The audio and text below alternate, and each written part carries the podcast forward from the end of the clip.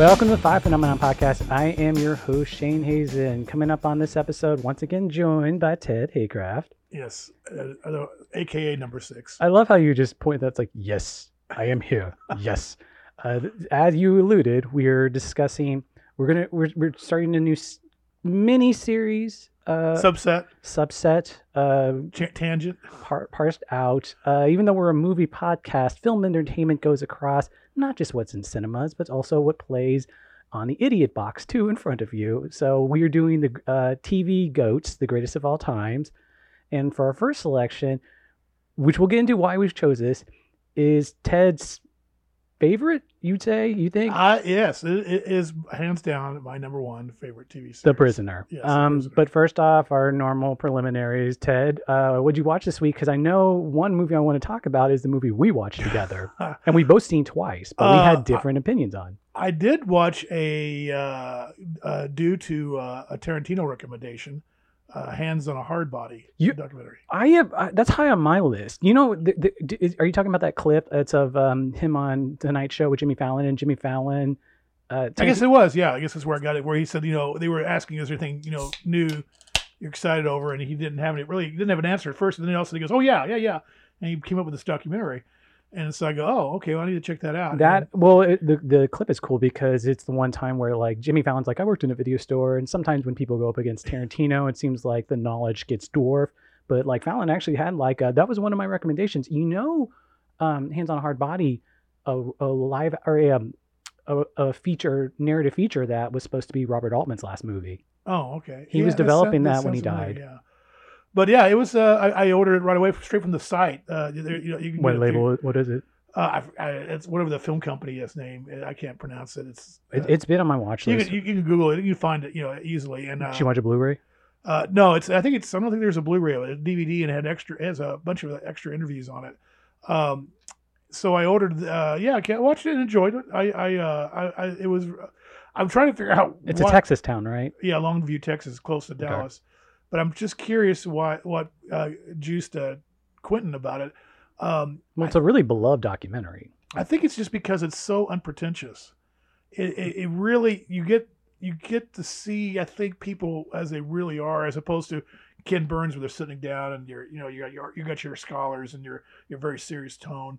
You know, a lot of documentaries get this kind of uh, hot you know hot air type Sure. feel, and I think this maybe that's why it's got a very uh, hands-on feel, and uh, the, to use the, the word there. But um, yeah, I it was enjoyable, and um, I also revisited. Uh, uh, I've been uh, kind of off and on. I'm going on a Sherlock Holmes tear of, as of late, I saw you watched one of these. and I watched Murder by Decree. Got the new Blu-ray in of that. I recommend everyone check out our Letterboxd uh, uh, profiles where we, you can see what we're watching weekly. Yeah, too. you don't have to have an account. You just type in Shane Hazen and or Ted Haycraft Yeah. and you see what we're watching. Murder by Decree. And Murder by Decree, yeah, it was uh, Bob Clark of all people. This is Porky's and Christmas Story director, Mm. and I mean his, his he's worthy of a, uh investigation of his career. But uh, he uh, it's a it's a nice little film. It's it's the Jack the Ripper mashing up against uh, Sherlock Holmes, uh, and it's uh, Christopher Plummer as Holmes, and he's got the profile for it and and uh, the attitude, and uh, you got uh, James Mason playing a good Watson. And an all-star cast. Everybody's in it. Uh, one of my favorites, Frank Finlay from the Musketeer films Mm. and uh, Donald Sutherland and Genevieve Bujold shows up in it, and Anthony Quayle, and all kinds of people. So it's it's, it's it was a fun film. Uh, Um, my interesting watch of the week was continuing my filling in on my holes on Alan J. Pakula. I watched Comes a Horseman. oh yeah, I wanted to ask you. I saw you. His follow up to All the President's Men. Um, do you have a do you have an opinion on Pakula in like the 80s and early 90s when he was still making it when his movies Well, there you they know. aren't as powerful. No, I mean, I think this is one of the last. Well, I think this is one of the uh, the part of the uh, This could- actually, you know what reminds me of our Marnie conversation, which I think is a lot of people's Marnie's conversation. Where the end. is this the last good Hitchcock movie, or is Oh. it the first not great Hitchcock Yeah. movie? This feels like that, just because. Well, you know, it's weird. It's an interesting cast, but the screenplay is very morally simplistic. The score is what throws it off because you you come from all the President's Men, where like there's all these very few David Shire cues out in it that come in very very little, but most of the movie's done in silence. And this has this kind of I don't want to say rah rah score, but it's compared to you know Parallax View or this, it's like it's an omnipresent score that really throws the movie off. Hmm. and Uh, is very sincere in not a good way. I'll take a listen to that, but I. I But it, it is Gordon Willis. It's it seems like a lot of the crew kept. Uh, he's, he is a Gordon Willis shot movie. Gordon Willis. I've seen two movies recently. He him that he shot mostly outdoors and during the daylight.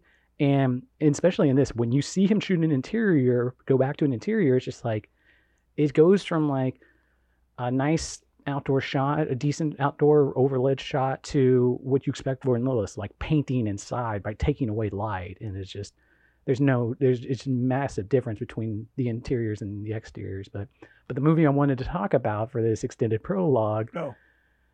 uh, we both watched this twice i believe I, I finished my second viewing last night suicide squad which we saw in imax and i am still confounded i really i for the most part really liked it i am confounded that you were indifferent to it yeah, indifferent is probably a good word. It's it's okay. I I, uh, I know this is you know, one person can't be totally subject uh, totally objective. It seems like when it comes to and I, and there I, i've run into more way more people that have your opinion But I just think uh, it, it, it works. It's solid. As, as a that's one of my uh, copyrighted quotes. Solid.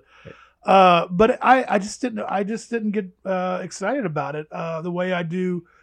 Uh, there's you know a handful of MCU movies that I come out going wow you know or I can't believe they tapped into that uh, magic, whereas DC movies uh, you know uh, post uh, Christopher Nolan have just been such a mishmash and I and I just almost want to and I find elements in all of them. I Like I think that I would say this this floats t- to the top better. Uh, Okay. I- it's up there with Wonder Woman maybe, and and uh, I actually I think Aquaman's a solid film for what it is. Same. I, I- I'm surprised I like DC uh, universe movies more than you. Like, because Okay. I was really against them for a while because they were because Yeah, it, but it, it wasn't a reflection on the universe or the characters. It was the uh, Warner Brothers just didn't couldn't get their shit together. Yeah, I just think you know they just they they started out under the thinking they wanted to extend the Nolan feel and look, and got and Snyder directing these things and. And they just can't shake it off yet. They have, you know, and then they get, then they're.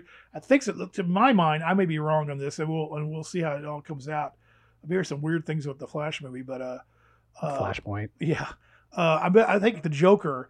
You know, all of a sudden they're just like now they're just saying, "Oh, screw it, let's just do these one-offs and and and and you know go for broke with certain tones and different styles and different whatever the multiverse." You know, hmm and so I don't know. We'll just see where It's uh, it's funny how the invention of the multiverse and the 52 universes is perfect fodder for a studio that fires its who's ever's in charge every six months.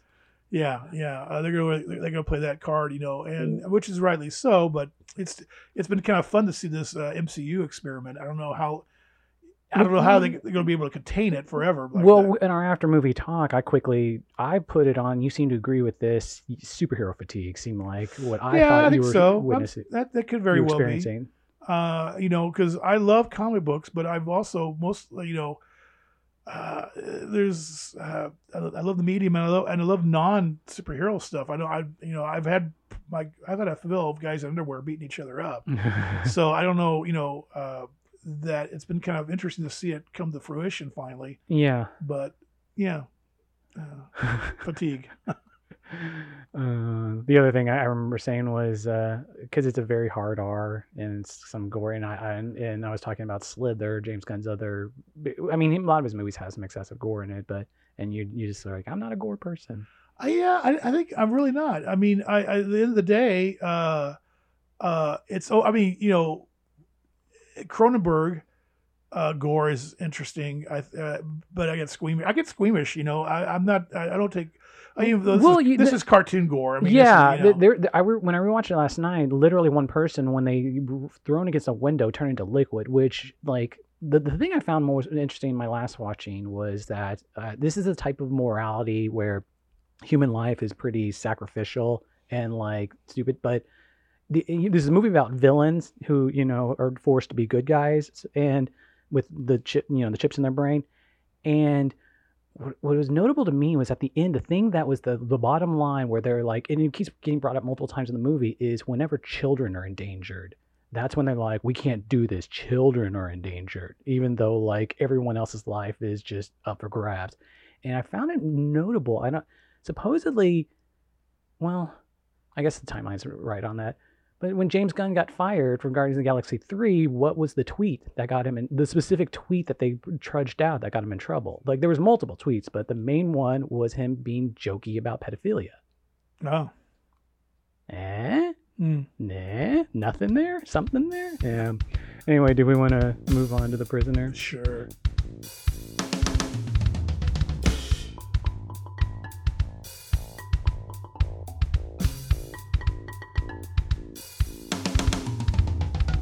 All right. So for this series, I have a very specific reason we're doing this, which I don't know if I've adequately explained to you because you're constantly. Well, I should also point out that, God bless you, Ted. You watched the the. We're gonna do three right now, and you watched them in this like when I originally we originally planned on doing this 20 episodes ago, and we are gonna do the prisoner first, and it's taken me this long to get through the prisoner, but.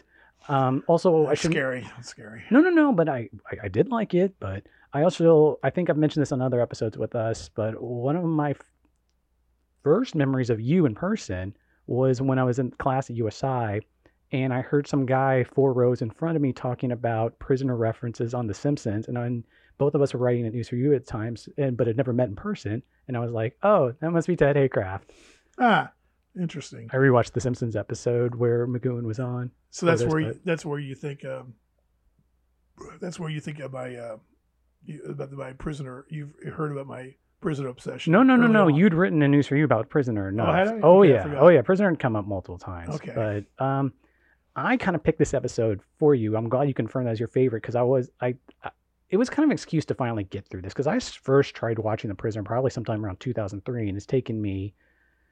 Well, we're going on 18 years till I finally got through it. Hmm. Um, and I feel like I've diminished your energy for just because you came in No, so excited I, I'm about just. I'm disappointed that someone like you that we have a lot in common. It seems like that you seem to be somewhat underwhelmed. Uh, well, and- you you also made a comment. and of course I've probably built it up too much too. Meh, meh. N- It wasn't just you. I, I reread. Um, Alan Moore wrote, uh, did an interview just two years ago for the 50th anniversary, and it was semin. I forgot he's only like four years difference between you and him, Yeah, and it was seminal, very similar ages, and it had the same effect on him. And he was such a big proponent of it. That was one of the reasons I wanted to get through it. Speaking of the 50th anniversary, I was looking at some of my, I, I dragged out some of my books off the shelf.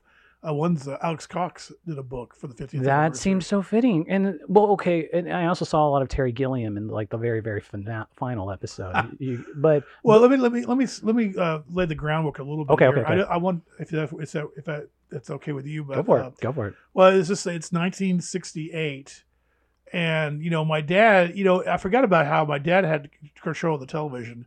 There's only three channels, uh, no cable, no VHS. Remember the three channel thing? I'm going to bring this up later. And uh, so I was always wondering why, why did I watch some of the things I watched? Uh, Because your dad. and it was like you know, dad had first dibs, and then if dad was away or not around, I could you know take control and watch stuff I wanted to watch if I could you know get a chance to. But my dad and I had a lot of, common, or I or I end up you know liking things that dad liked, and and uh, and uh, so uh, a secret agent man was in the air as you know the spy craze, and I was a we were my dad was a, a Bond film uh, fan, and he took me to Bond films, and I saw Bond films, and I you know anything spy craze and was in full tilt, and uh, so was he? Did he like read any spy novels? who Your My dad. No, I don't think he read spy novels. He he more he was more of a James Michener and I'm trying to get a picture of because part of the thing that helped me get into it was realizing that this was like really trying to take the bond trend, the bond trend, and its different directions and go in like a really highbrow yeah. direction. Yeah, well, that's the thing. And McGoohan here, here he is. He, he turned down. He was off. Patrick McGoohan is the star of The Prisoner and the creator, co-creator. He uh, he was the highest paying British actor in the UK in the mid '60s. He was doing this uh, series called Danger Man. Uh, the second season was uh, an hour long. The first season was 30 minutes, but when it came over to America, the, the uh, hour long version was called was changed to Secret Agent Man, and they had Johnny Rivers do the the, the top 40 hit, which was a big hit in, uh, in, Mhm. uh, on the radios, and on the radios, radios, um, and then so um, we're watching this stuff, you know. So and I'm sure Dad and oh my dad like Jack. I remember we watched the Jackie Gleason show. This was a summer replacement for the Jackie Gleason show. Summer replacement, which is important to remember. We might come back to that. Okay. Um, and I'm watching this, you know. So I was, you know, I was pretty much a TV person when I was a kid. I actually end up. kind You'd of- be like nine at this time. so I'm nine years old. That summer, I'm nine years old, and I'm watching The Prisoner. And I remember the Rover. There's this this this, big giant white ball. Rover is uh you you've commented you the first question you had to me is like what'd you think of Rover? Yeah. Um. Well, we'll get to, we'll we'll have to establish the uh, scenario of the Okay, prisoner okay, in a second, but uh, and explain what Rover and all that stuff is. But uh, anyway, so I'm watching this show, and the last episode. Not only is it a very weird episode, and we'll get to that, but it's it concluded. He this guy was in the village. He was he couldn't get out, and he got out at the last episode. Oh, spoiler alert! I've already I've already spoiled that. You're spoiling a 53 year old show now. So I was just like, I couldn't believe it because back then, and TV shows now, everything has a, you know, seasons have cliffhangers. They wrap things up. They can come to conclusions. They explain why actors, you know, characters leave and come and go. Everything's, you know, finely tuned. You know, writing and television is so is such evolved uh, in such an amazing state nowadays that back then in '69 it was like, holy crap, this thing ended, and he got away. Well, and we'll talk about that, Did he, you know, about getting away. But he did, to my mind, to my nine year old eye, he got out of the village and he got away, and he was he's back in his uh, hot rod car, and he and he's like he's free man. I'm like, yeah, and because every cartoons and shows just also they be canceled, and it was in it. And I remember the cartoon Journey to the Center of the Earth cartoon. Uh-huh. They never got to the center.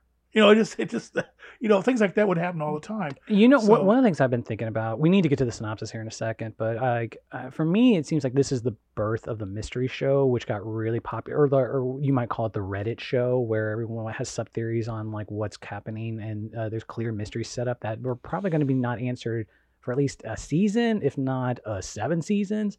Uh, things like Lost or Battlestar Galactica or earlier Twin Peaks. Well, Lost, I think, uh, isn't he? Lost seems like the well, I think isn't he clearest. a, a avowed uh, fan of the? I haven't looked up anything I saw he- about it, but it's it's so blatantly clear. But um, And I want to. I want. but but I wanted to ask you about the the fugitive. Did you watch the fugitive at this time? Actually, I don't. I have any strong memories of the fugitive. Uh, believe it or not. Uh, but that, yeah, there was there is a wrap up on that too. I mean, there was always. I mean, I'm sure there's somebody out there who's going to call me call me on the carpet on this because, uh, uh, you know. But I, I think you're right though. The, and because the fugitive is like it's still a setup for like a week week to week. It's Yeah. just because and, and like. But, let's, yeah. let's get into the synopsis but because we also need to one get thing, into one, why one- one other thing uh, before we get into the synopsis, one other thing I wanted to just talk about is uh, why is this my favorite show, or the the, the, the mechanics of this being my favorite show. I, I I I use this quote all the time. I want to copyright it and trademark it. Tyranny of nostalgia. Uh, that uh, you know you you see these things when you're eight, nine, ten years old, and you uh, love them and you dwell on them and and you love to go back to them and stuff like that. Uh, but then you know if you go back to some of this stuff, it's pretty kiddie or silly or simplistic, and but you still love it because it's that tyranny of I hate that you're bringing this up now because I wanted to really dive into this, but we need to get to the synopsis. oh, okay, but I, I well, because Alan Moore was at the, you know only diff- a few years mm, difference. but I, I, I was going to say the main thing I was just going to say is that I'm so happy this holds up. that this holds up to to anybody this day. To my, I mean, it's kind of cool that some of that stuff that you did have, uh, you have a nostalgic feel for it, holds up. While a lot of stuff doesn't. You know. Anyway, go ahead. No, you you, I, you wanted to do the synopsis, right? Oh well, the synopsis is. Uh, I suck at synopsis synopses. This is, uh, basically, and you get this recap every ep- uh, opening of the prisoner. This uh, this guy this uh, It opens with a title, a really long title sequence that's a feature film unto itself. that- Yes. which uh, every time for like the first 10 episodes always fooled me because it would stop and then start back up. Like it goes fades to black in the middle of the title sequence and the music stops. uh, yeah, it's a it's a lovely sequence, and uh, basically this this man goes into an office, resigns by hand. If you He's a spy. Uh, We well, we assume. don't we yeah we don't know that. Okay, we don't know that. We really don't know that technically because even McGoohan says, "Well, you could have been a scientist." Uh, Really? actually said that, yeah. okay. But well, McGoohan wants to play cagey with the whole thing. So what- Okay. Uh, but anyway, this guy resigns. He obviously is packing for a vacation somewhere in the Caribbean or Tahiti or somewhere. Uh, you see photographs and stuff. I always picked it that he was trying to get out of town, just like or he was leaving his life. uh, well, I think I think well, yeah. I mean, But he, he obviously wasn't because he kept the place. uh, and he's uh, in this little, you know, nice little apartment. He has this really cool, uh, amazing little unique sports car, and uh, he uh, gets gassed. we we see we see a hearse go by, you know, and it's like And someone's or- watching him. and so obviously he's under surveillance. He wakes up, opens the curtains to he's in his same apartment, but he opens up the curtains uh, to the window and he looks out and he's in this weird, strange, uh, uh, architectural, strange Seaside. village, seaside village, and he's like, "What the heck?"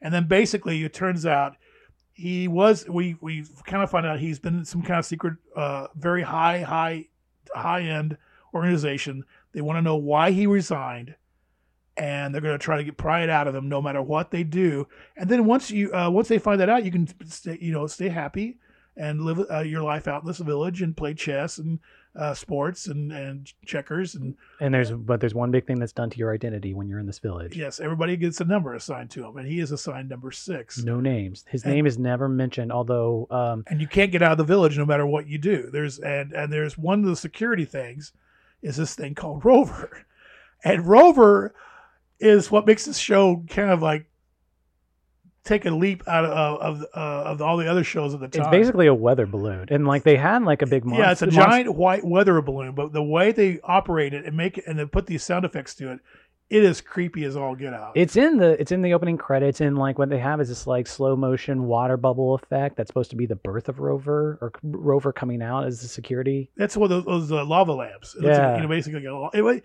you know, it kind of evokes that period again. Again, it accidentally or intentionally kind of evokes the lava lamps in the '60s and all this, you know, the psychedelica, you know, going on. And this, this the is- other the other cool the clear cool thing I, I mean i've never seen any of uh, um, danger man or anything but um, it's clear like the filmmaking is ambitious if not it's still tv so it's, it's quick run and gun and there's but it's like they try they go go they take some big swings in this well, this is now going back to something I think you said earlier. McGoohan, uh, uh, he's kind of he's kind of burnt out doing John Drake, the Secret Age, uh, Danger Man. He's just Uh-huh. like another, you know, another, you know, just all, uh, you know, how many different plots they can do and variations they can do. And a couple episodes were shot at this place where the village is. It's an actual place in England called Portmeirion, on which Wales. they don't reveal until the last episode because they were worried people would like swarm it or something oh well, yeah, yeah they, but plus a, a commercial plug for it too. You know, oh because because its title card in the last Well, episode now it's you know it's a it's an actual resort area. Now you can go there and, you, and there's a sh- uh, souvenir shop. You can buy prisoner stuff. Mhm. Um, it's uh, but he uh, he- couple issues, a couple episodes of Danger Man were shot Portmeirion, and McGoohan took note of it. He goes, "This is a, this is a really cool. Mhm. This would make something really cool." And then George Markstein, the editor on the third season of Danger Man, had knew about the. He threw out this idea where the up in Scotland there was this place where they would retire spies and, and let them relax and retrain them and and maybe extract stuff from them they they might need to know or get whatever. And uh, McGoohan thought that was cool, even though Isn't there a little bit of debate on who came up with the original well, idea? or- well, yeah, that's a whole con. Yeah, and and of course another one. is- Somebody else said, "Well, this is more obvious." McGoohan's at a party sometime one night, and and he goes, uh, "Oh, well, what does this? Where does the spy go once he retires?" Referring to what does McGoohan do once he retires John Drake, Mhm. and that sparked maybe you know McGoohan. Well, wasn't some of the filming or some of the crew treating it treating it like a uh, like a Danger Man sequel? And there, there's some I heard that there was a novelization where uh, you know number six never gets a name, but in the novelization they call him John Drake for Well, on, even like on the, the- first opening passage. I think on the one of the call sheets or one of the tech sheets or something, there was a D instead of P for the character. hmm And George Markstein, if you watch the documentary on the the the recent the, the Blu-ray that came out on uh, this really nice Blu-ray came out on the whole series and with all some extras, he flat out says it's John Drake. But the controversy is McGoohan denies it, and it's probably it's just down to money and copyright and trademark. If uh, But it also and it also makes to- a better story too. yeah, McGoohan would have to share uh, the, all the creative because I mean McGoohan took this over and smothered the thing, uh, and his it became his baby, totally his baby, and uh, and and, and uh, he would have to, uh, yeah, and and uh, but I think my mind. I, I- I can't see why it's not John Drake. It's just it would make so perfect sense because John Drake also McGoohan was a very Catholic person, very Catholic. He wouldn't kiss girls. He didn't want to handle a gun. He was offered James Bond. He turned it down. He was twice, right? I, I, possibly. And it was offered the Saint too. I, I was just reading. Turned that down. Uh, so, And, I was watching some of the extras last night, and then there was like one scene where he's supposed to kind of kiss this girl in the, the village. They pretend that there's something going on with her. He wouldn't do it, and of course the the guy, uh, one of the production managers, saying, "I can't believe this really good actor, and he and he, and he for the sense of acting, he can't do that." But McGoohan had some, had some really interesting uh, uh, morality uh, ticks uh, that affected his uh, what he picked and acting and stuff.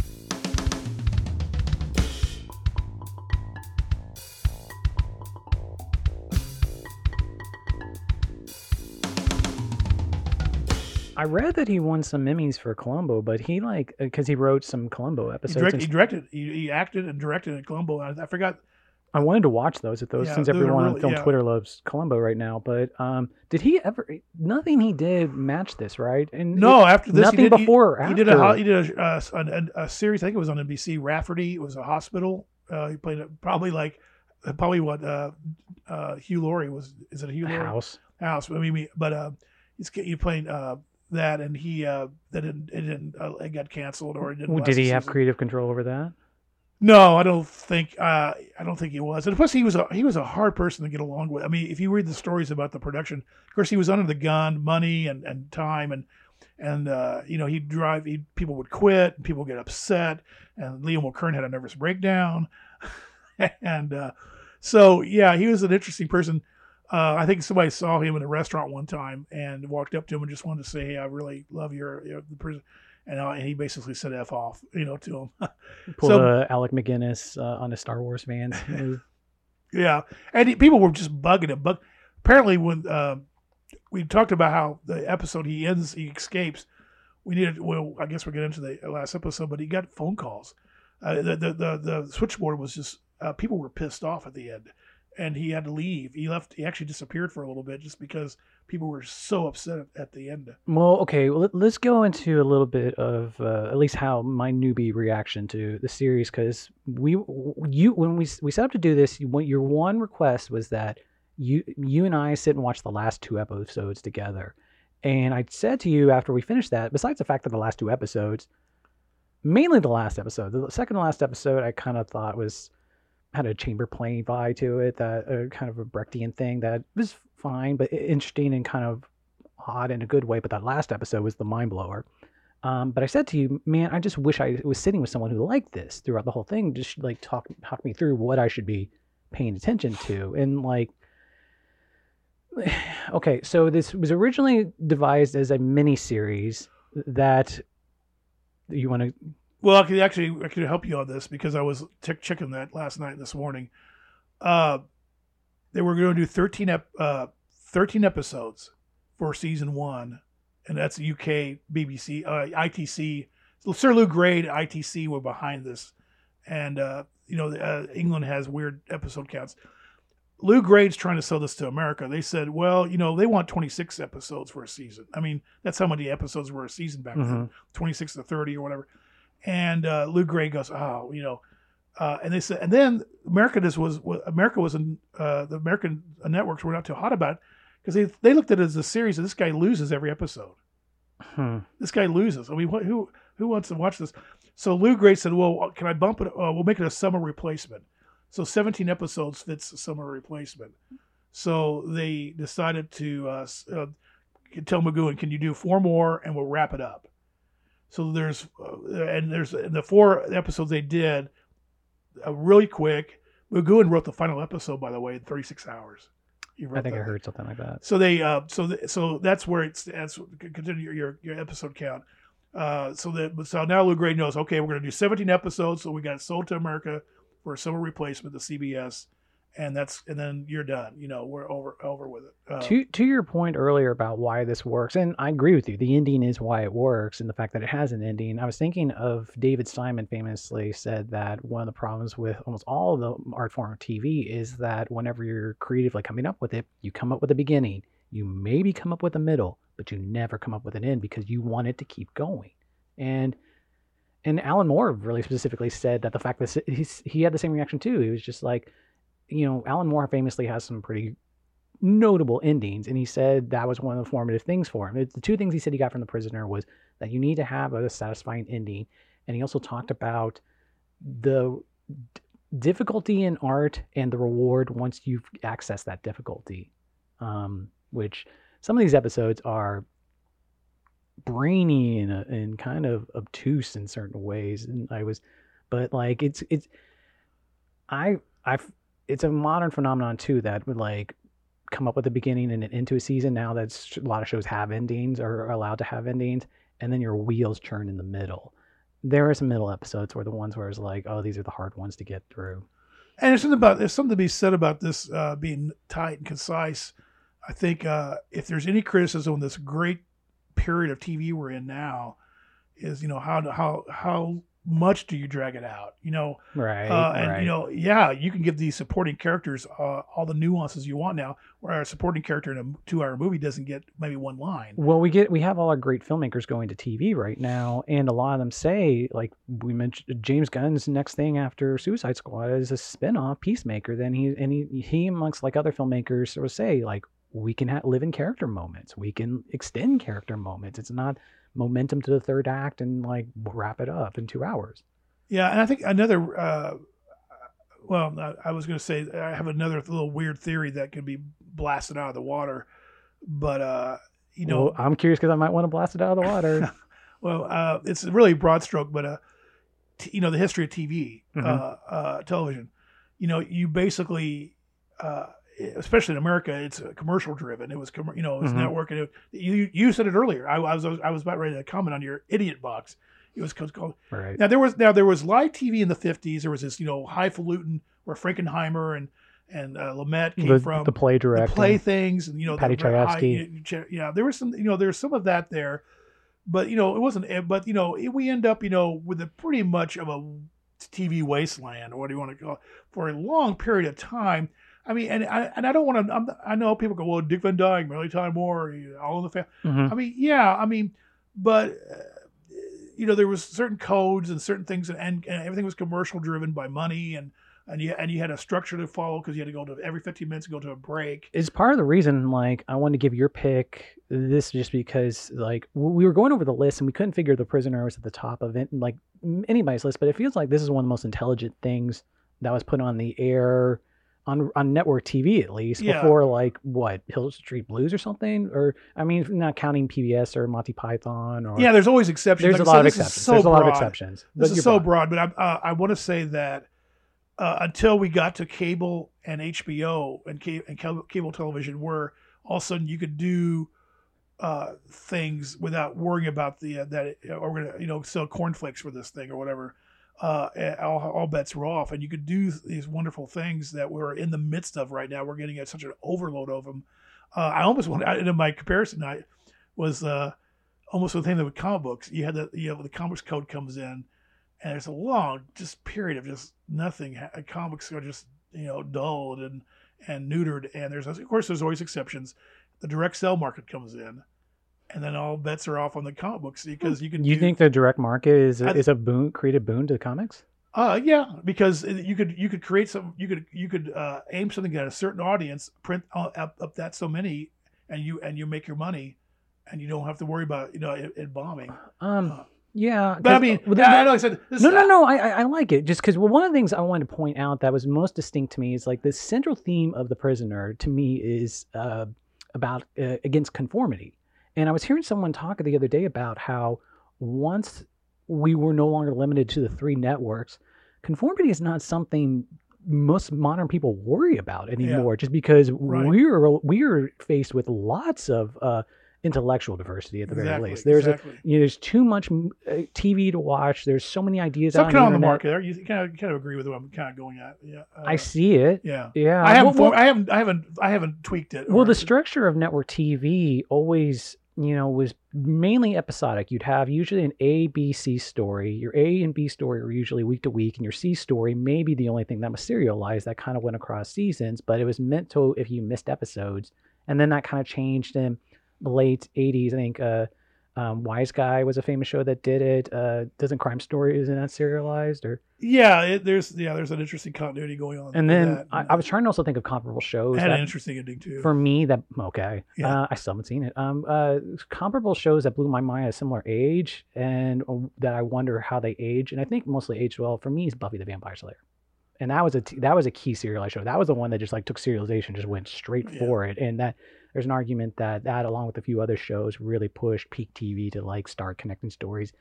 And even though Buffy didn't necessarily have an ending in mind at the beginning, more shows started to like come in mind just because the finales were there's so many finales that bomb. Like I mentioned Battlestar Galactica and Lost earlier. Those shows lost their reputations on their ending. And maybe The Prisoner has its reputation on a weak middle, but God, what an ending. Yeah, and and and even the week uh, episodes, there's always there's you know uh, I would I would challenge you to say even the ones that are kind of bonkers, they, they you got some you got yeah had, they cherry picked wonderful British actors to show up. Uh, We should say that when he's in the village, okay, so he's abducted in the village, and so every episode he's up against a number guy number number two, and of course number six McGoohan wants to see number one, and he wants to get out of the village. He Uh, he adds at the end of the opening, uh, who is number one? You are number six. Yeah. uh, and he uh, wants to. Uh, so, so it's the job of number two to break him down, to break him down, find out why he resigned. And every episode, uh, the number two usually fails, and uh, but but number six doesn't get away either. So, uh, so the next episode you watch, all of a sudden it's a different number two.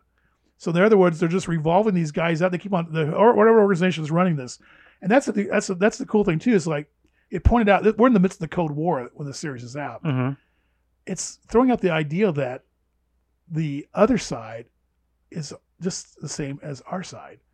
Mm. And you know, in fact, somebody pointed out one of the guys that says it's too bad that they didn't they didn't put a uh, uh, a non UK number two in there.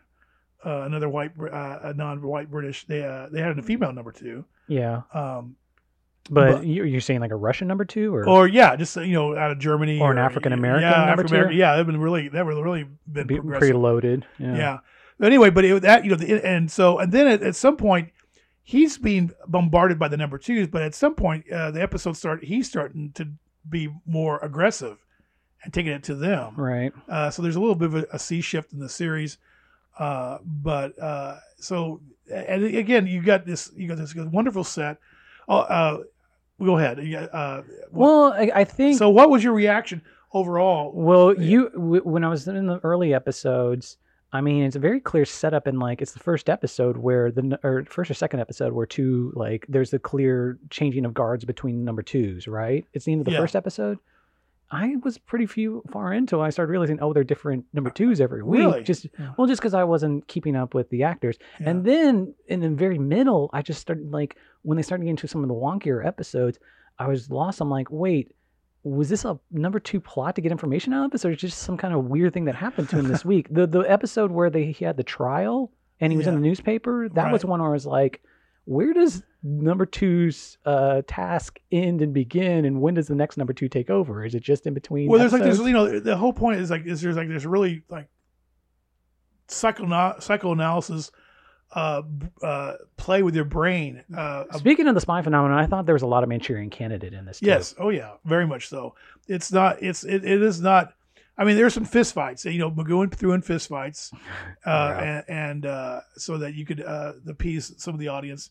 But uh, There's yeah, also there's also the phenomenon which when we watched this yesterday, you were like, "Ah, that Blu-ray looks good," and like these things were broadcast often in black and white, but also in um, analog and in a SD, and were not meant to see been, be seen multiple times. So now when you get these really crisp, crisp new transfers of, I guess this would have been shot in 35, like it's just it's just the technique of the time, the sophistication technique, but you see I mean, you're not going to have digital replacements on faces. You just see stunt doubles very easily. Oh, yeah, I mean, and it's almost all TV shows, uh, pretty much up until about now, or just like the last 10, 15 years, where they actually those digital replacements became. with those do. helicopters flying off near the end, you get uh, they, You pretty- you commented on that. I, I was just like, I'm into it. I'm fine with it. It's like I, it's there's a lot of like the, the, there's something homemade. Uh, oh no no no! I mean that yeah, is fun about it. again Yeah. it goes back to the home run swings i thought in the filmmaking where i mean the rover half the rover shit is just the, the sound effects are doing so much work for it even though it's such a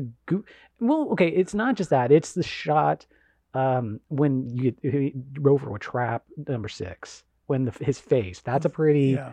Like that's got to be a searing sh- image to see when you're a kid. It's like it's like a, a giant bubblegum uh, is over your face. I- uh, I should stretched re- over your face. I should briefly mention you've never seen it, but I watched only the pilot just this week of the uh, modern remake of The Prisoner, starring uh, Yeah, Ian yeah. McKellen, Jim Caviezel, Hayley Atwell, um, and you know your love of the number two concept, the revolving guest star. Ian McKellen's the top line actor on the show because he's a permanent number two, and it's only a six episode. And I only watched the opening, and it was not for me. Let's just say. Um, well, you know, here I, I, I'm. I, I'm sort of embarrassed, but I'm also sort of like relieved that I haven't. But I haven't watched it. I I, I bought the. I have the box set sitting on a shelf, and I'm just like, it got such. It got such. So trounced, and I and I love. It He got really bad reviews. Well, you mentioned that he wasn't necessarily a spy. The show really goes to lengths to not tell you what it was he was. Like the way he resigns is like he spray paints resign on his window and it's cut in a very oblique modern way. So and then it builds towards um, the final line of the of the first of the pilot is the final line of the original sequence. I am not a number. I am a free man. Yeah.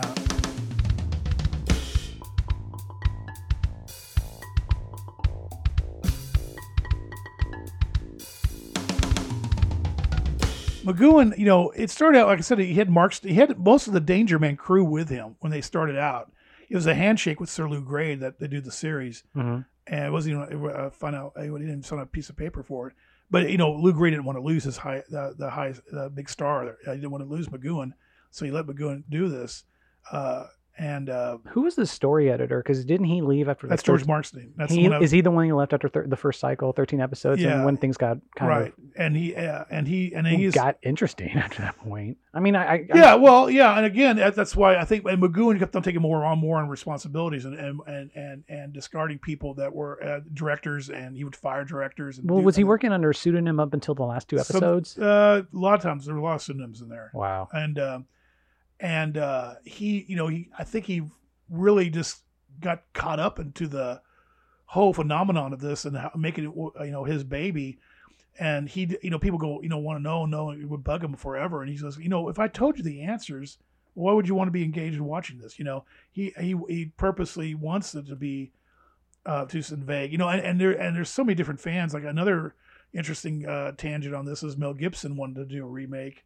Oh, we uh, haven't. Oh, and or the Christopher Nolan remake that um uh was it David Peoples uh, wrote that Okay. was Christopher Nolan was really close to doing this. Yeah, there's uh, uh, there's I think there's certain generations of people that really you know like love this thing and just want to, and and Gibson wanted to do Avengers too, but and he wanted to do a, a Prisoner, and Gibson uh, course uses McGoohan in uh, Braveheart. Right, right, you right. know, uh, and That's where I knew McGoohan through for forever. yeah, and Time to Kill. Remember the uh, he's a judge and uh, I don't. I re-looked up scanners and remember, Oh, and a lot of it is like watching this. Like it's kind of like the William Shatner phenomenon. Even though William Shatner's been famous for his entire acting career after Star Trek, but when you go back to the original series of Star Trek, you forget how like young and pretty he looked. yeah McGoohan. Well, and uh, McGoohan w- worked with Welles on Moby Dick Rehearsed. Yeah, and, and, And- and Orson Welles has some really like he said like he was one of the most best stage presence he'd ever seen in an actor. and I want to, you know, a couple things uh, about that is that, and I think I threw this out to you originally, and I, I don't know if you were online with me on this or not. The editing style of this show, it just seems like it has a very unique uh, briskness to its editing, No, it's and it- I it- almost want to say it's like, or it's Wellesian editing. I can see it. I can Uh, see it. Well, there's also just like like uh, French New Wave into America, like Richard Lester stuff. This stuff that appeals to you a lot, I Yeah, think. Like because well, it, it can be very choppy and, and hectic too, but at the same time, like I I've mean, always wanted to sit down and try to maybe if I could analyze this and articulate it, but I, there's you always about say Wel- it's like move on the action, and I don't think that's it. Yeah, it- there, yeah, yeah. Everybody says moving the action, but Welles, there's something about Welles. When I watch a Well Orson Welles films, it's just the editing just has this.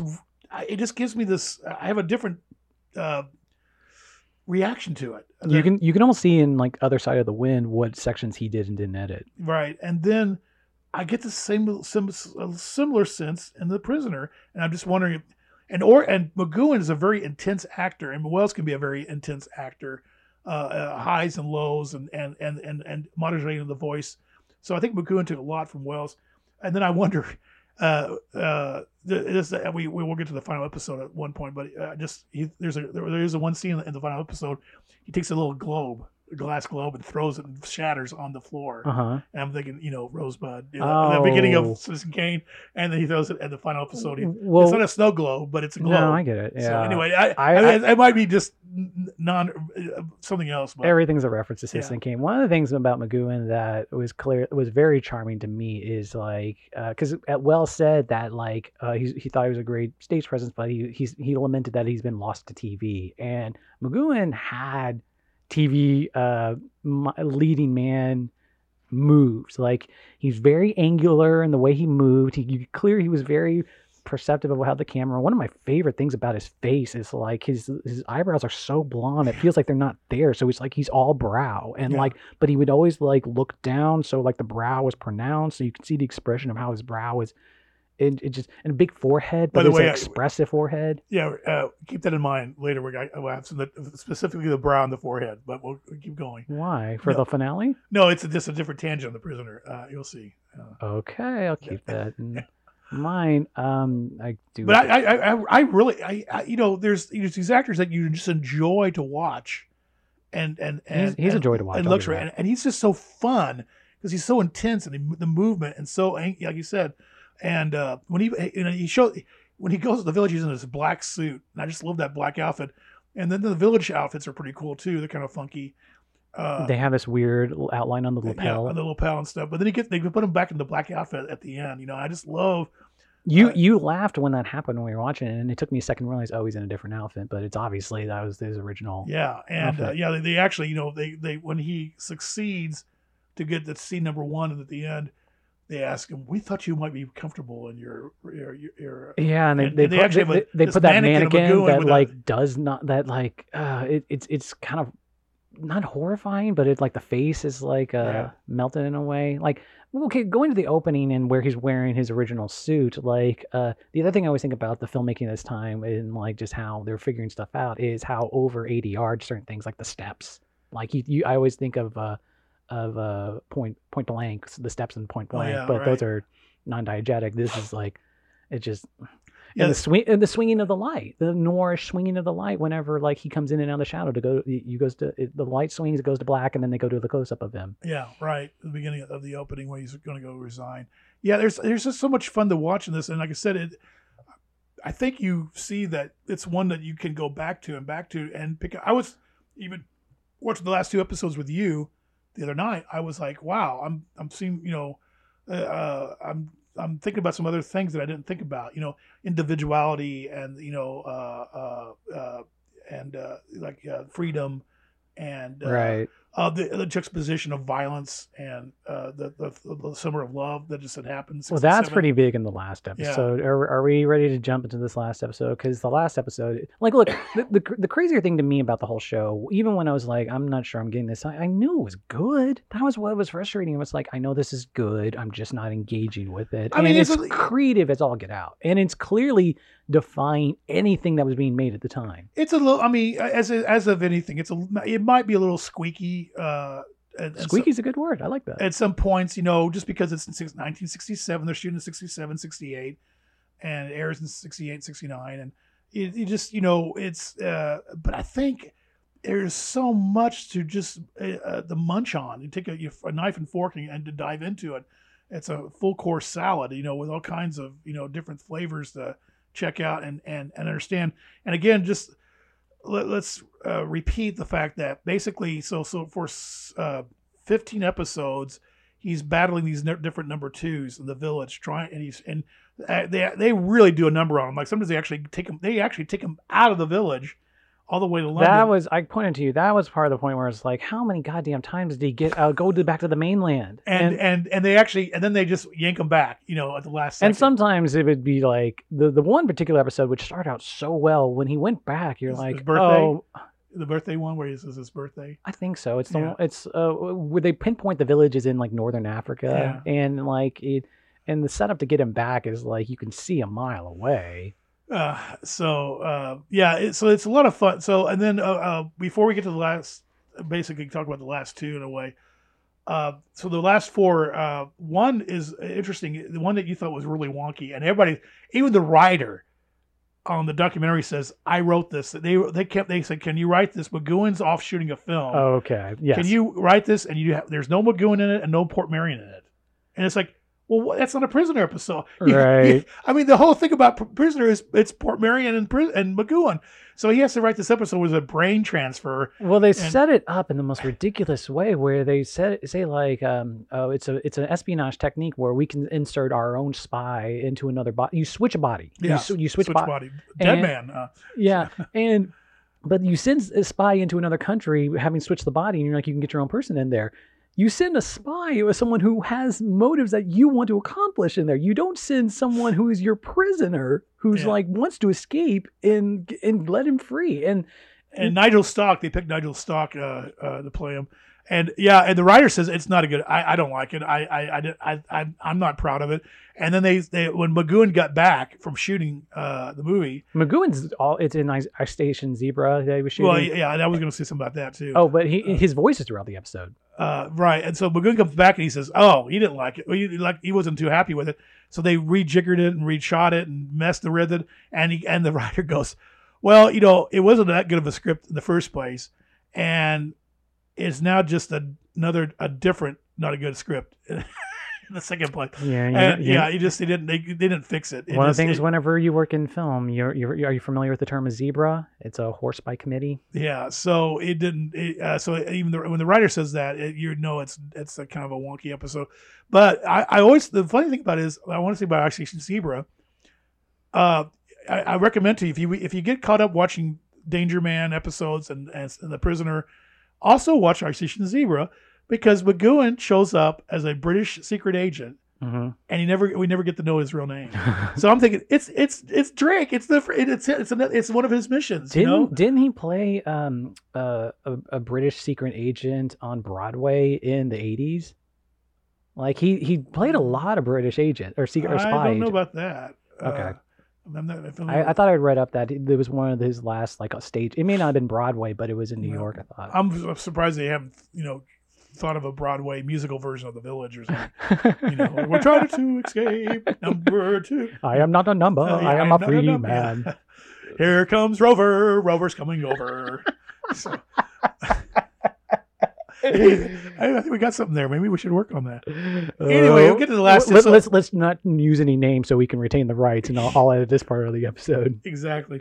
But uh, so I, I had to wait. I wanted to watch the last two. The last two were kind of a, a, a two pieces. Even though the the second one is shot, it was the sixth one shot. Yeah, you because because there's a setup. You had to point it out to me, but uh, number two has to be is has a completely different haircut and shaving in the second episode because they shot it so at different parts. So he brings Leo McKern back. He's uh, he had already been in one episode, One of the reoccurring twos. and they acknowledged that he'd been um uh back, and they and he wants to do absolute deg- uh, abs- uh, degree absolute, and that was the actual original name of the episode. okay. uh, and then but they they changed the Fallout, uh, and it's meal. Uh, it's McKern decides, look, one of us, I'm going to lock him in this room at a certain time period. Well, once upon a time's the second to last episode, right? And follow. oh, that's right. I'm sorry. They changed the once upon a time. You're right. I'm Okay. sorry. Uh, um, Sorry, I didn't mean to throw you off. uh, no. Uh, then so it's It's it's basically comes down to this one. Uh, it's like a like you said a Brechtian play. Uh, a one on one McGoohan and uh, Very very surreal. So yeah, and uh, very abstract. And some and so uh, it gets very well. They try. It's abstract. There's a period where it's like going through a, a, an average person's childhood. Yeah, and with abstract elements, they're just like a a, a, a, seesaw. Uh, they're on a sawhorse. That's a, a bomber in the World War II, Oh yeah. and things like that. And um, oh, we should we, we should mention. Uh, there's no uh, so there's no reoccurring cast except for one character, the butler, uh, and he doesn't talk. This is and, he, and he's uh, uh, he's uh, what's the proper term? Uh, little people, uh, sure. uh, little person. Sorry, can't help you there. Um, but uh, he, uh, he and he and uh, he's throughout all the episodes, and he's in the room with them. And then the last two episodes has the final certain characters come back. Yeah. Uh, then uh, and then there's a there's a reoccurring guy called supervisor. The one takes him and puts him in a suit. Uh, you see him. He's he's in. The the, the original the original uh, organization he worked for that that's in the credits. They're in like a one or two episodes, right?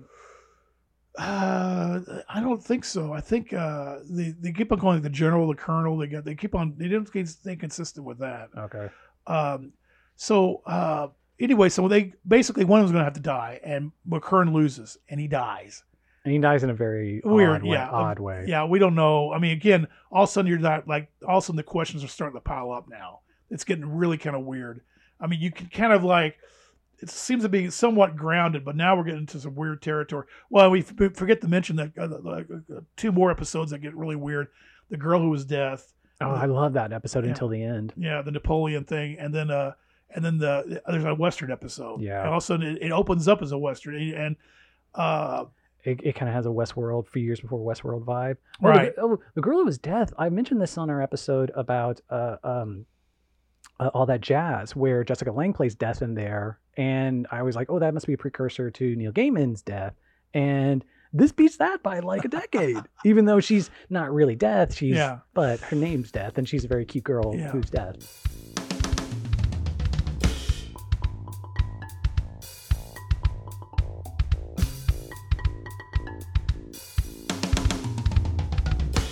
And uh, so uh, the episode ends with uh, the the supervisor comes out and says, "Hey, what do you want? What do you want? Uh, you you, uh, you McCur- uh, this number two's dead." And he goes, "I want to see number one." So we opened up with uh, the last episode, Fallout. I want to. I keep wanting to come back to this. Like you watched this when it aired in the summer, and you were nine. nine years old, God, and I I have never forgotten it. It, it just it blew my little nine year old mind. Um, Because the thing is, this episode is up there, and especially you were telling me like the Western episode didn't air because they were like, I, when you explained it to me why, because it was supposedly has this anti-violence thing, and they couldn't put uh, Vietnam anti-Vietnam sentiments out there. And it's like you go from someone who just says, "Oh, shooting someone's bad," and like we can't air that, to this. Yeah. Well, actually, I found out now. I, I think th- that's always been the myth about the Western episode that CBS wouldn't air it because uh, we're in the middle of Vietnam. It was a passive, very pacifistic uh, Okay. uh, theme in the Western episode. Very past because he wouldn't. right. And but it uh, turns out that I think the reason, really reason, the has uh, has- uh, hallucinogenic how do you say the word Hallucinogen. uh, the drugs that caused him to think he's in the West. Oh. That's what they were Really? So the Western episode, when Western shows are the one of the most popular things on the air, they're okay. They have a problem airing that. But when they go to those last two episodes, that's that's not hallucinogenic enough for them. Exactly. Yeah, it's hilarious. But yeah, Oh. for some reason that they didn't air the Western episode when they uh, first aired it. Because the whole show, I can't say this enough. This feels like the birth of the mythology show, and like uh, long-term serialized. You know, you mentioned comics earlier. Comics were another reason that went into more serialized TV. Kind of a lot of comic book readers like come into that, but this ending in in this like a lot of mythology shows will like because they're going so long will do some very Damon Lindelof from creator of Lost and uh Leftovers not creator co-creator he's showrunner of the Leftovers they have some bizarre stuff in there. In between a very mythologized logic left brain plot driven stuff but you have these like segues into like this also feels like the birth of Twin Peaks too just like these really surreal like you can do surrealism as long form and Right. it's well, good. I'm glad at least you got at least. Oh, you- no, the ending yeah, was- yeah. oh So, so the ending saved it for you, basically, or kind of told you. well kind it, it, it's a combination of like it was it was really gonzo and all there but also what you were saying earlier it's an ending Yeah. like and part of my problem was just like how much longer do i have to go like these wheel spinning is like these seems like padding episodes so yeah, so we so we wait. uh so they the supervisor takes him to this big room. Uh, you notice they kept on getting going lower and lower and lower in the village because uh, sure they even went lower to the room where number one is. I mean, it's like they're up. it- it- Uh, but of course, they had to. They they were uh, housing a. We're going to spoil this. Uh, So if you haven't, if you, uh, we've spoiled so much already yeah, we spoiled a lot here, but we're going to really spoil this episode. But basically, there's a nuclear warhead, a silo in this compound, and I, I was re- listening or was reading Alan Moore's reaction. He was talking about uh, talking to his friends and like the newspaper woman, woman selling newspaper uh, the the day after the last episode aired, and they were talking about theories. And the newspaper woman thought that um, because this missile goes up, she thought it was a rocket. She's like, she confirms number one's an alien. Well, I mean that's you can go. I mean that's the beauty of this episode. And and where did it where did it fly to? Where did it what did it do? Where An- did another village. uh, Or or it had to go to if it- if it- to get to the real ending. It had to go to a more centralized part of the planet where Yeah. it can really. well, there's a, there's another thing I need to tell you about. uh, it this- journeys to the center of the earth. but uh, the uh, so uh, so he's he is awarded he, either he can become the leader of the village or he can go free. And they give him money and passports and all this stuff. And there's this tribunal judge who we saw uh, the actor playing the Napoleon and the lady that was death. He's playing this wonderful judge. I think it's Kenneth McKellen. I don't know what. He's a wonderful actor, uh, just perfect for this judge.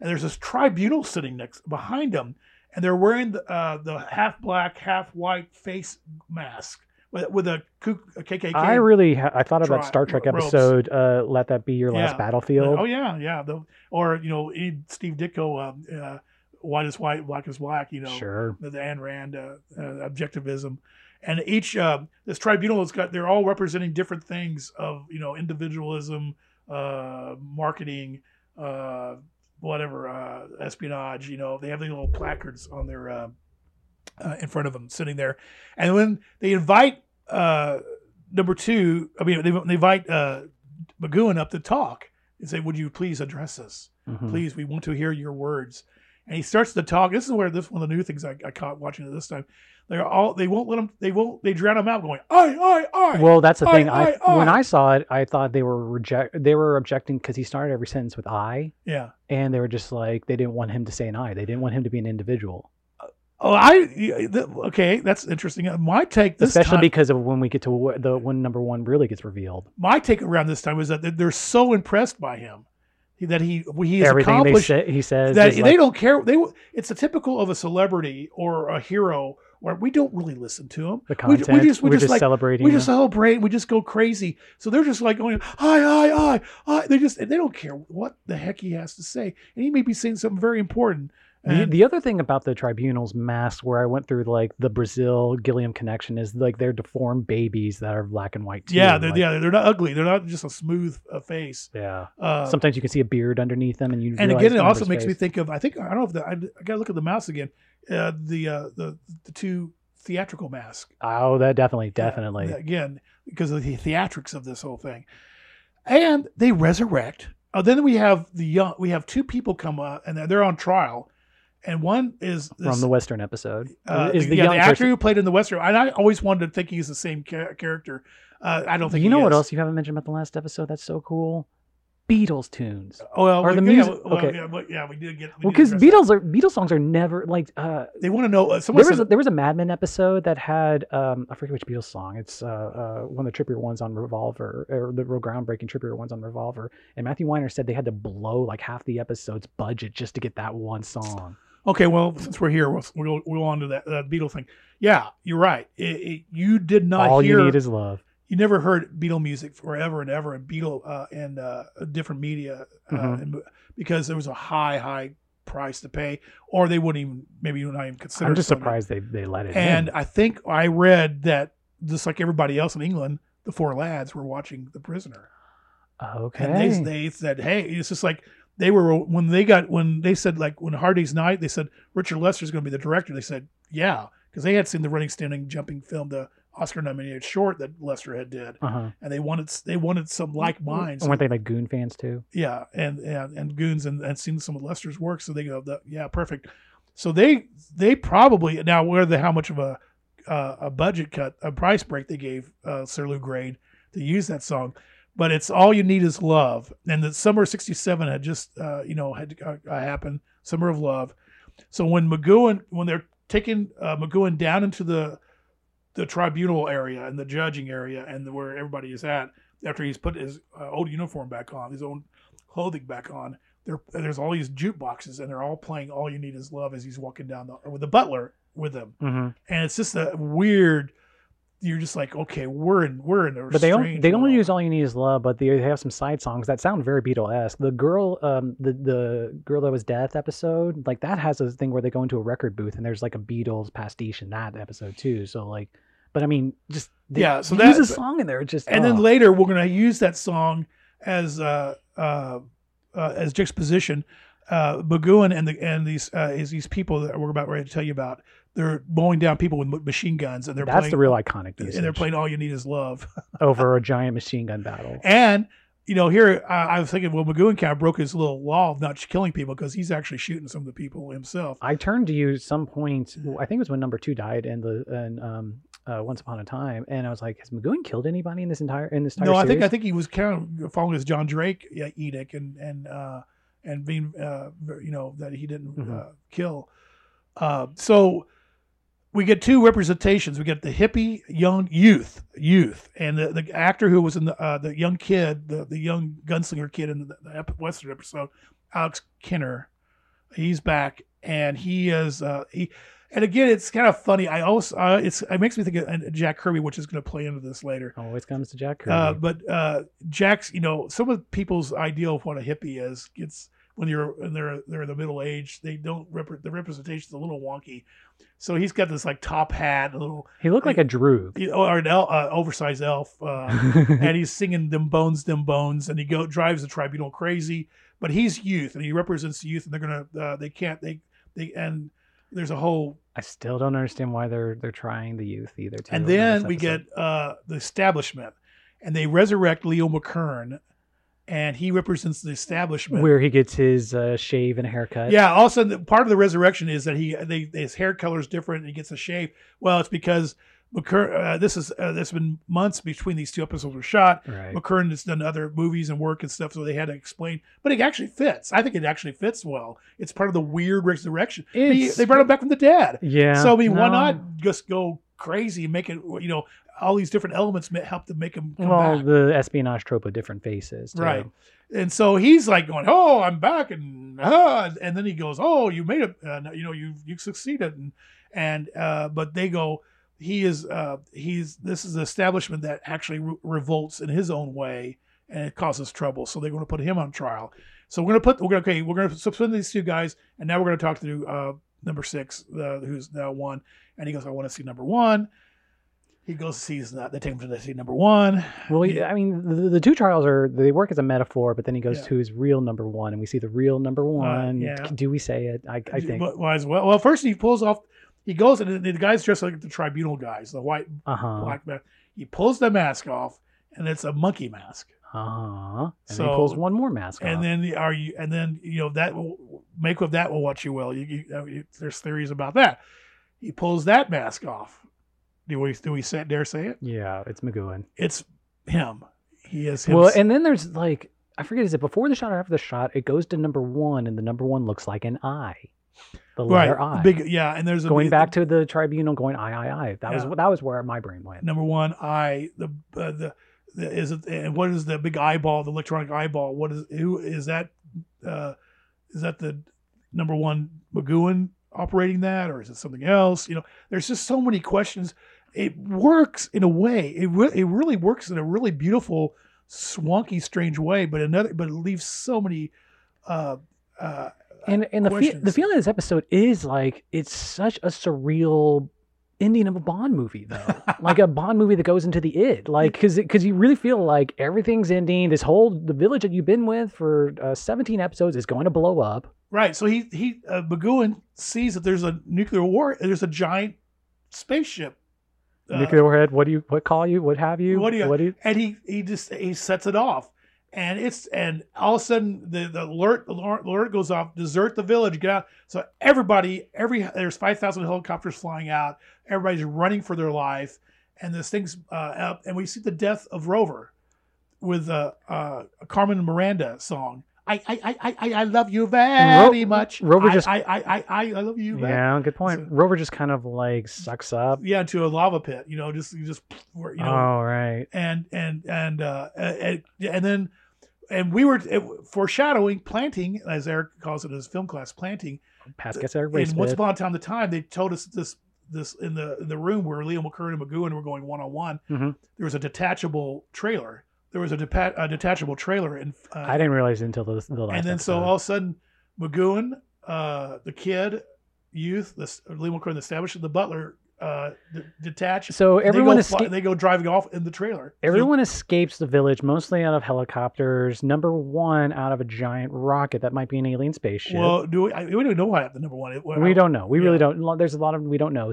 But um, the truck goes to civilization, even though someone drives by it. And it's an, again, I have that feeling. I'm, I'm happy that there's an ending, and this feels like an ending. But it's also like, dude, he's done this like three times. Or do we want to? Well, then so The ending is the is- yeah. Well, uh, it's it's just, it's just it's it's, cool. wonderful because you got the kid gets off early and he starts thumbing. Or right. He's he's youth. He's he's free. He just he's gonna wing it. You know. okay. Uh, then we get to London and there's Parliament.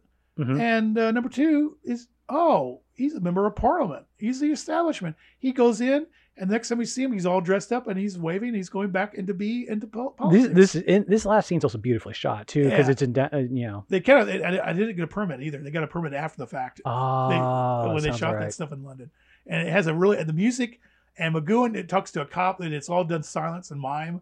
And I still don't uh, understand what he was saying to the cop, Yeah. but and uh, they leave. They just they walk away from the uh, the trailer, and he takes the butler, and they're running across the street. They get back to his apartment, and his his car's back ready to go for him. the same car that he drove off from. And uh, we see a hearse drive by. yes, Ooh. but it, it's, And- it's not the same shot. But the hearse just kind of Yeah. drives by in the and foreground. then the butler is gonna, I guess, stay with him. But as the butler goes into the house, the door electronically opens and closes, just like with the same sound effect that his residence in the village did. all the, the the doors did in the village.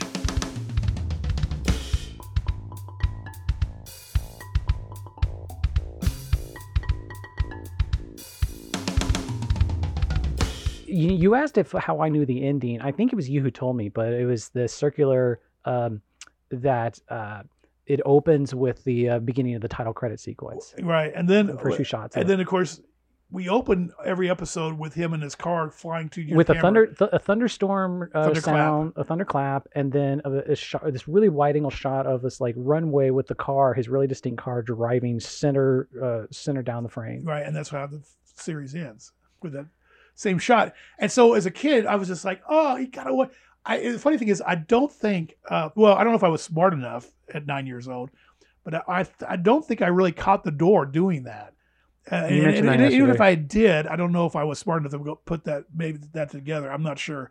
I just remember just thinking he's gone, he's out, and he got away, and that's great. And the weirdness of it, c- coupled with the weirdness, I just I just thought this is the greatest thing in the world. in that alan moore interview uh, the interviewer used this word of a certain form of storytelling. I can't remember what the word was but it was circular in that everything keeps resetting back to the place where it started. And so like yeah, it's obviously going to be the basis of um, network tv shows that are doing random show of the week versus um, and now the show has this really interesting structure where like it does episodic it resets but then the final episode resets everything again. So the circular structure is Uh, two things we should mention too, just uh, just to throw in uh, uh, the weirdness. There's a symbol that keeps recurring in the end credits and in the uh, number two's uh, the bike the bike, the penny farthing. i don't know I mean, And yeah, uh, uh, some say you know it's like the penny farthing when it came out was a sense of uh, modern bicycling, but I, I, I read an, I heard an interview where McGoohan say progress and mainly technological process is the biggest problem of humans. right.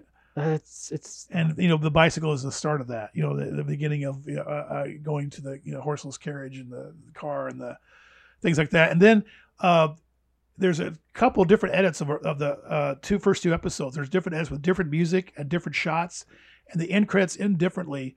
Uh, the farthing turns into uh, the smaller wheel of the farthing turns into the globe. The bigger wheel turns into the a shot of the galaxy. And then the galaxy comes big and then the word pop com, uh, comes full screen out of that. POP. pop pop. No, I go, uh, and and there's uh, there's and there's never really been a d- definitive explanation on that. But and, and they dropped it uh, and and just showed shots of the rover bubbling up out of the water then. I think McGoohan thought it was giving away too much. Like the think about it, if the nuclear warhead was going off at the end was it going to be the, uh, the apocalypse? Ah, uh, uh, the- okay. the- you know, the world is on its it's, it's setting it uh, on its road to destruction. I think it's going to pop. It's going to blow up. The you know a balloon. I know. I, I mean, there's all kinds. No, of, no. I I think one of the things that's so cool about this show is like that its pretensions like are good, like are ambitious. Yes. Like it's it's like, all these big swings it's doing. He's like, this is what society really is about in a mi- macro and micro. Like and it still applies to the day. A lot of things still apply today, even in this world, in this digital world we're, we're in. I don't think the surveillance stuff works as well. It's like because I was trying, I tried to watch one behind the scenes doc, and it was explained like, oh, you know, there are cameras everywhere right now. I'm like, that's that's kind of a that that ship sailed. Like that's there. You you have to do more interesting stuff for that to that topic to age well. Right. Um, Uh, that's just me. right. Okay. Now let's get back to I, I mentioned the the brow and the forehead. Okay. Uh, uh, uh, there was some uh, this writer, Steve Englehart, a comic book writer, said he remember thinking he saw uh, McGoohan and and the prisoner thought, oh, he's a he's a Kirby character. It's the brow. He said he'd be perfect. Is this Jack- Howard how Howard the Duck was created? Jack, no, uh, the uh, there was a um, two or is it three part? There's a multi part Fantastic Four comic book where the the, the FFR, the Fantastic Four, are uh, in Doctor Doom's village and they can't get out. I think you've told me about this before, where like you think Kirby had the prisoner on the background. Well, no, Kirby. I think it's it's it's been it's a given fact. I think almost it's been proven that that this is loosely based that he loosely based this on the prisoner. This this multi part story. Uh, but do you he- remember what issues are around? Uh, it. Oh gosh, you would ask me that. The, in the, of course, I would put in the seventies or the eighties uh, issue run. Um, this is, uh, you know, at one point Kirby stopped start stopped doing new creations and just uh, kind of coasted till he left for DC. Um, so this might have been that. That might have been a, a easy way to coast by Okay. doing, uh, uh, doing this homage, rip off, take off. Of You, when you said 70s, you meant the issue 70s. 70s, I, yeah, I, the- thought, I thought you the decades. yeah, the runs, the issue right, because it was like Kirby didn't go that long. uh, he was gone by issue uh, around issue 100 so uh, th- yeah kirby uh, we know that kirby when he would draw he had uh either the radio on or the tv on uh, as background noise all the Mhm. time so uh, and he, plus he, he he loved science fiction he loved pulp magazines and stuff so uh, kirby's uh, so jack kirby uh, you know he goes to dc he comes back to marvel in 75 76 and guess what they're going to do? They, they're going to, and it's announced in the bullpen pages. They're going to do a prisoner comic book, hmm and Jack draws an entire 17 pages, ironically, the first, episode, first issue of the prisoner. uh-huh. It's all done. It's penciled, and then, uh, but something happened. Uh, they, they they did another stab at it. They got Englehart and Gil Kane to take a stab at it, hmm and it didn't get as uh, finished as uh, as the Kirby one did.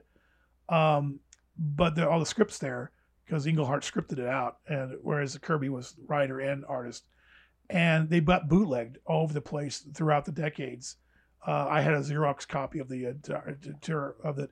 They finally Titan uh, Publishing just uh, around the 50th anniversary of the Prisoner put out everything. They put it out officially How was it? it's wonderful. I mean, it's great to have it an oversized artist edition book, all the Kirby issue and the Gil Kane Englehart stuff done, the script, articles, uh, everything. And uh, so, so uh, we got that. Uh, I almost pulled or got from the library. Uh, Peter Milligan did uh, a prisoner or more modern one recently. not Peter Milligan. I, I thought it was the Shade the Changing Man guy. no, uh, Dean Motter. You think of Dean Motter? No, Peter Milligan's the one I'm thinking of. Well, I, I The one I saw. uh, he did. Peter Milligan did a. He did a new shade, The Changing Man, but I don't think he ever did a Prisoner. No. Um, because then in 88, 89, after Dark Knight and Watchmen and all the prestige format stuff was get really hot, Uh huh. they uh, DC got the rights to The Prisoner, and they had Dean Motter, the, the creator of Mister X. I'm talking about something that was like within the last few years. Yeah, that's not. Oh, is that Milligan writing that? I don't think it's. I think it's a different Milligan. I don't think it's the same Milligan. Could be. Um, I, I just I, did, I didn't. I didn't write down. I, I have notes here, but I didn't write down the writer and artist. Well, you're jumping ahead on me. Uh, the Dean Motter came out. Uh, it was a prestige format. It was Mhm. everything was uh, really hot, and they got. And uh, it's a really interesting story where uh, uh, it turns out the village is in ruins, and number uh, uh, number uh, uh, McGoohan's character, the, whoever you want to call him, Drake, number six, what do you want? He's still there. He's got a beard and everything, and they go back and find him there. And the Leo McKern number two shows up, and they go back to battling each other again in this uh, graphic novel. Hmm. And then in 2000, 2018, the one you're talking about is a Titan, along with the Kirby and Gil Kane reprint, Okay. and and the Dean Motter. I didn't. reprint I didn't read any of this. They saw it. reprinted they did a brand new series and put it in a graphic novel and I think it is Milligan. I don't know if it's the same Peter. I'll have to check that. That's, now you got me I threw you off. I threw you off. Um, Uh, but one, uh, one of the things so that there's basically there's a comic adaptations of their interesting ones. One of the things in the Prisoner remake is it opens with Caviezel finding a guy that's dressed in the original TV uh, the, the outfit, like the original uh, Village uh, numbers outfit with the line outline. Right, which you, of course you can get one on eBay or some other places obviously. And there's a there's fanzines now, and there's a, like I said, a souvenir shop at Portmeirion. And in fact, when I went to England, uh, I came up with my own little agenda, and I was going to try to get up to Wales and, and go to Portmeirion, but I didn't do it. I just wish- wa- watch out for any weather balloons coming after you. I want to say real quickly, Alan Moore also said that uh, he's put uh, two random prisoner references in uh, his work. He has one in uh, League of Extraordinary Gentlemen Black Dossier, which I don't remember. And I haven't read his second novel, Jerusalem, which every new prose novel Alan Moore puts out has the most difficult thing he's ever written. Uh, Forever was the first chapter of Vo- Voice of the Fire, was has like 67 different words it uses. And then most people in Jerusalem have commented on there's this one chapter that's about James Joyce's daughter in a- an asylum around 1963 or so.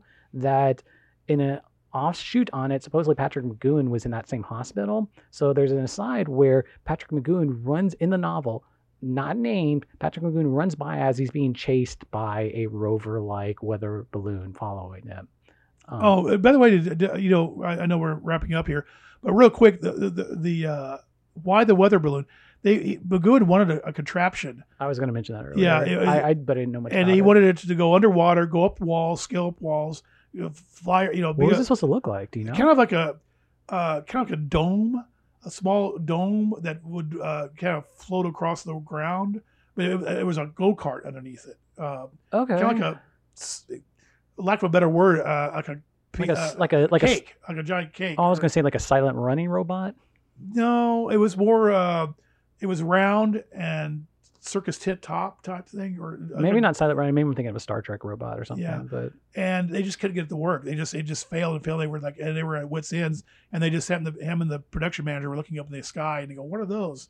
And then they ordered a bunch of them. And uh, I wanted to wind down by um, talking about the the Simpsons parody, which probably was like, uh, do you remember it? I, it's been a long time since. I, but the fact they got McGoohan to actually voice us. is yeah, he came back as number six. It's the plot of it, you know, especially when Simpsons episode or Simpsons season started to get not as good anymore. Almost every act was its own episode, and they were like very loosely connected. So like the prisoner didn't come until halfway through, much or less the last one. But it was about Homer doing a fake website where he started making stuff up and. In a plot line, when you know the Simpsons are, are always very prophetic, they you know they famously predicted Trump being president, stuff like that. This one is one of those ones that ages too well, where Homer gets sent to the village because he writes that uh, fluoride being put into water is used by the government to uh, control people's minds. And in the age of conspiracy right now, that's a little too many people are subscribing to that.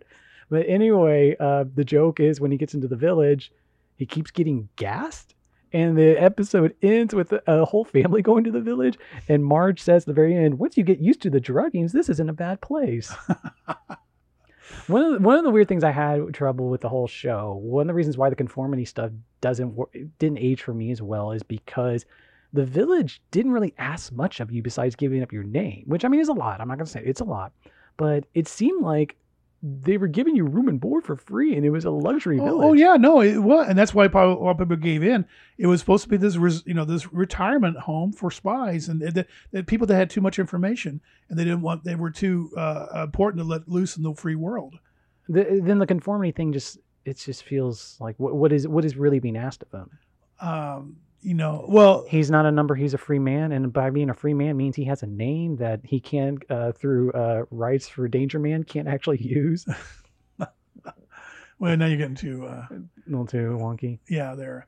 But no, I mean, it, but I It, it's great show. I, I there's there's it plays note. with different subject uh, every episode which we didn't cover in, in into detail but each one uh, uh, tackles a different little subject to think about and chew on you know uh, uh, psychoanalysis drugs uh, uh, I was not catching that. that that- really you didn't uh, I think that would have helped me if you were there. What like I think there's this, I think there's me. I think there's I think he's tackling little subject matters that are you know poking at it and and but not giving ju- answers. it's- It- it's- it's, not going to give you answers. It doesn't give you answers, but it just seemed like it was a little inconsistent. Like you, by the time you get to like the uh, the judicial system episode, which I did get, then you get to the Western episode next, and you're like, oh, how does this work? And the election, ep- there's an election episode. He's Election running for episode, office. You know, we're talking about politics. You know, he's having he's having his fun, uh, kind of poking at all these different uh, established things that we just take for granted. I'm not sure the metaphors work as an accurate representation, but I admire and was really impressed by the fact that he was doing it at this time. Like the swings he was making when TV was what it was right now, from what I know about it, which isn't, you know, my, my limited idea of, of 60s TV's Green Acres. So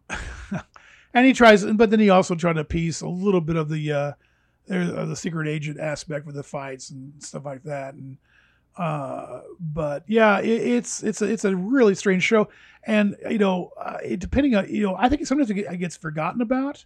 it does And- seem like it's getting forgotten. and about. then sometimes it gets uh, then it but then I'll, I'll come but or it's like it's way select down the fans. re- list. It's select fans really push it up though. uh, but it seems like you know uh, the people that are really in the know about television history seem to know that this is an important one, an important step. I and I, I think it is, but it, but I just I think it's fun and I, and if not for anything uh, better, just watch the, the fun watching Magoo and, and the the village, the Portmeirion set's wonderful and. uh uh, the think that really exists is amazing, and just the music and uh, uh, you get to see uh, who's who of British actors coming through there. It's wonderful. a Kafka s Bond movie, you know, then uh, I it's it I yeah even with my tepid recommendation, I'm still like, like it's it's a goat. I I, I can. Well, uh, hopefully, maybe uh, you know, if you live long enough and where the world stays around long enough, you'll you I'll come back to you it. revisit the village, and hopefully, maybe you'll get a, a better taste of it. hope so.